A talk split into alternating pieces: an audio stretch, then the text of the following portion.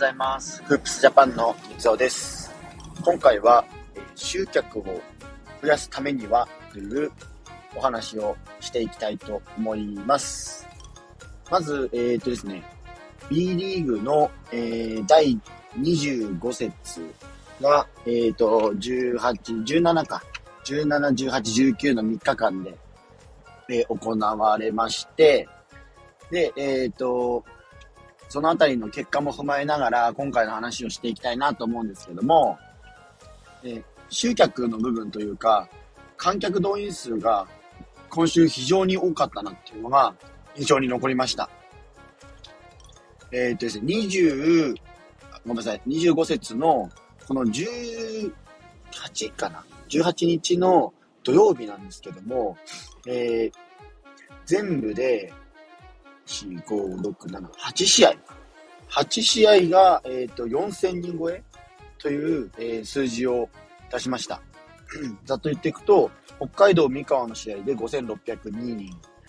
川崎群馬の試合で4755人、三円と仙台の試合で、えー、4503人、あとは宇都宮と島根の試合で4347人、えー、茨城、広島の試合で4182人、秋田、横浜の試合で4171人、新州と、えー、琉球の試合、こちらで、えーと、4120人。で、京都、千葉ジェッツの試合が4047人という結果に土曜日がなりました。で、翌日の19の試合も、えっ、ー、と、4000人超えの試合が、えっ、ー、と、7試合あったりですとか、今週4000人超えの試合っていうのが非常に多かった、えー、試合が、えっ、と、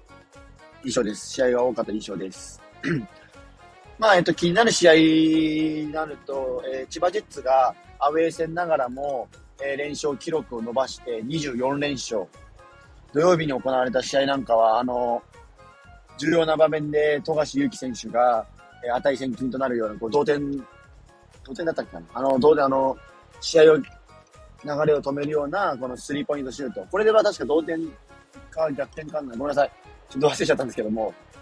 あのー、この結果で、えー、延長戦になって、延長戦をものにして、延長記録を伸ばすっていう試合がありました。あとは、えー、っとですね、えー、広島と茨城の試合なんかは、やっぱカイソット選手、あの、ビッグマンの2メーター20センチの、えー、やっぱこの選手の存在が非常に大きかった試合かなっていう印象が残ります。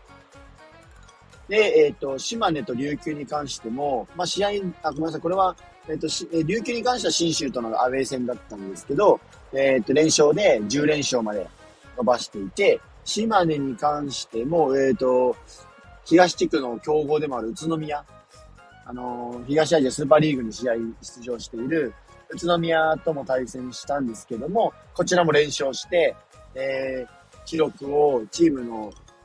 連勝記録っていうのを、えー、と伸ばしている状況になりました。島根に関しては12連勝中、琉球に関しては10連 ,10 連勝という結果になりました。なので、現状、まあ、に、えっ、ー、とですね、西地区に関しては、島根が35勝7敗で1位。琉球が33、それを追って琉球が33勝9敗の2位になっています。あとは、えっ、ー、と、中地区で言えば、今、川崎と横浜のこの神奈川ダービーがめちゃくちゃ面白いなと。まだ、先週直接対決だったんですけど、今週は、えっ、ー、と、別々の対戦があり、で、えっ、ー、と、横浜が今週は1勝1敗、川崎の連勝があって、えっ、ー、と、お互い勝率が並びました、ここで、また。川崎、横浜ともに26勝16敗という戦績を残している状況です。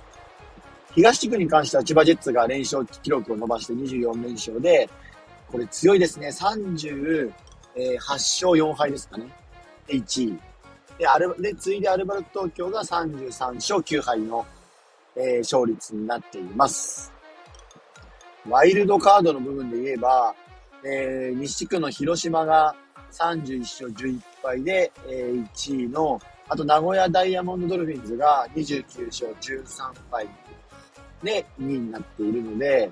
なので今現状だとこの2チームがワイルドカードで、ワイルドカードでチャンピオンシップに行くのかなっていうところになってきます。なので、えっ、ー、と、また今週の、えっ、ー、と、水曜日かな、試合あると思いますので、そのあたりも、えー、ぜひ、えー、こちらの配信含めて、えー、行っていければなと思いますので、まだまだここ続きますね、試合が。なので、非常に面白い状況が、この、この戦線、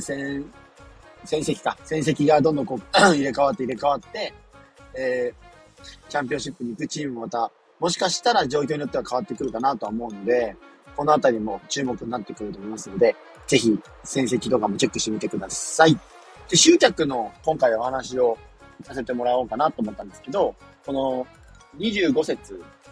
で、え、4000名超えの試合が非常に多くなってきていて、B リーグ自体の認知っていうのも 上がってきてる状況になっています。で、えっ、ー、と、まあ、集客をするにはっていうタイトルなんですけど、主にやっぱりこの B リーグになってくるかなと思っていて、で、B リーグの集客に関しては、もちろんその各チームごとが SNS ですとか、チケットのこの販売とかで集客を図っていくっていうのが、えー、もちろんメインにはなってくるかなとは思っているんですけども、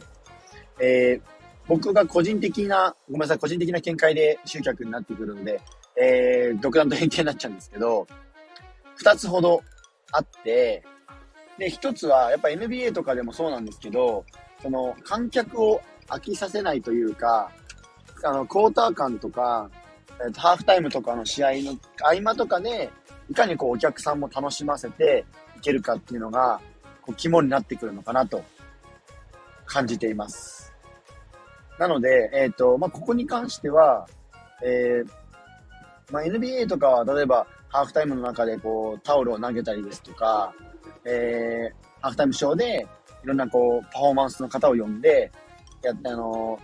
飽きさせないというか楽しませるっていうのをやってるんですけど、僕も実際にこう NBA、NBA じゃないごめんなさい、B リーグの試合とか見に行ってて、えー、結構時折こう、ハーフタイムの時とかは、本当に何もせずに、えー、試合の合間っていう本当に休憩っていう感じで、まあ、もちろんそのお手洗い行く方とか、その間にこう、ね、あの、自分食事取ったりとかってする方もいると思うんですけども、そういった形でこう、お客さんを楽しませないっていう方もいると思うんですけど、ああ、楽しませるっていう部分で、で、お客さんに、ユーザーの方、来た方に対して、こうエンターテインメントを届けるっていうのが大事になってくるかなと思っています。その流れで、こう、例えば、もちろんそのね、えっ、ー、と、歌手の方とか、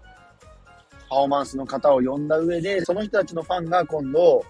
えっ、ー、と、B リーグの試合を見に来て、B リーグの試合、あ、面白かったねってなって、また行こうねってなったりすると思うので、なのでそこあたりは、その辺のあたりは、まあ、あの、バスケットボールに限らず、ハーフタイムっていう部分でエンタメを届ける部分で、何かこう対策を打てれば、非常に面白くなってくるのかなっていうふうに感じています。え個人的なあれなんですけど、またこれ二つ目は、えー、一回行ったファンの方が、また自分の友達をこう連れていくっていう、こう、広げていくような、紹介の紹介でこう広げていくっていうのが、えー、集客にな、集客の部分で非常に大切になってくるかなと感じています。これは、えっ、ー、と、やっぱり B リーグの結構見に行く方っていうのは、意外とこうバスケしてなくても、バスケの試合見に行って B リーグ面白いよっていう方が多かったりすると思うんですね。もちろん自分自身がバスケしたくて、バスケして、してて、で、その上でもう B リーグ見に行ってるっていう人ももちろん中にはいるんですけども、意外とファンの中には、あの、バスケやってないけども B リーグ好きでめちゃくちゃ見に行ってるよっていう方もいると思うんですよ。そういった形、方たちが自分の紹介とか友達であったりとか家族とかを一旦こう連れて行ってみて、そこからこうファンにして、ファンになってもらうっていうのは、いい戦略なのかなと、個人的に思っています。そこのあたりは、このあたりはやっぱり、えっ、ー、と、日本人って結構、まあ、こんなことあれですけど、オタク気質というか、そういう一つのこう、好きになったもの、アイドルですとか、あの、ジャニーズとかもそうですけども、そういうの好きになったら結構どっぷりハマる方が多かったりすると思うんですね。なので、そういったのを、えっ、ー、と、日本人の結構特徴もあるので、そういうのを含めて、こう、紹介をして、つなげてもらうっていうのは、意外とこう、集客にもつながってくるのかなとは思っているので、ぜひこう、皆さんこの、B リーグを好きな方は、えっ、ー、と、B リーグ見たことないよっていう人に、どんどんどんどんこの B リーグのおすすめを取り上げてってもらって、紹介してもらうっていうのは、一つの集客になってくると思うので、まあ僕自身もこう B リーグってこういうのが面白いんだよとか、で、それだけだけじゃなくて、最初に一つ目に挙げたように、こういうハーフタイムショーとか、合間合間でこういうのがあるんだよとかっていうのを、一つのエンタメを見るような目で見てもらいつつ、えー、お客さんをさらにこう集められればなとは思います。まあ、もちろんそのね、観客のあの、あの、アリーナごとのもう集客、収容人数とかも変わってくるので、でもやっぱりその、今、大きくこう動いてる企業、企業というかチームがある中で、一つ一つ集客っていうのは、やっぱあの、オンラインじゃなくてもこうオフラインでこう見られるようなものになっていければ、B リーグももっと盛り上がってくると思うので、ぜひご紹介をして、えー、もっともっと増やせていければなと思います。フープスジャパンでは、えー、NBA や B リーグ、大学バスケなど、あとスポーツに関連するこういったじょあの情報を日々配信しております。概要欄にリンクを貼っておきますので、えー、ぜひ見てみてください。以上、フープスジャパンの水戸でした。それではまた。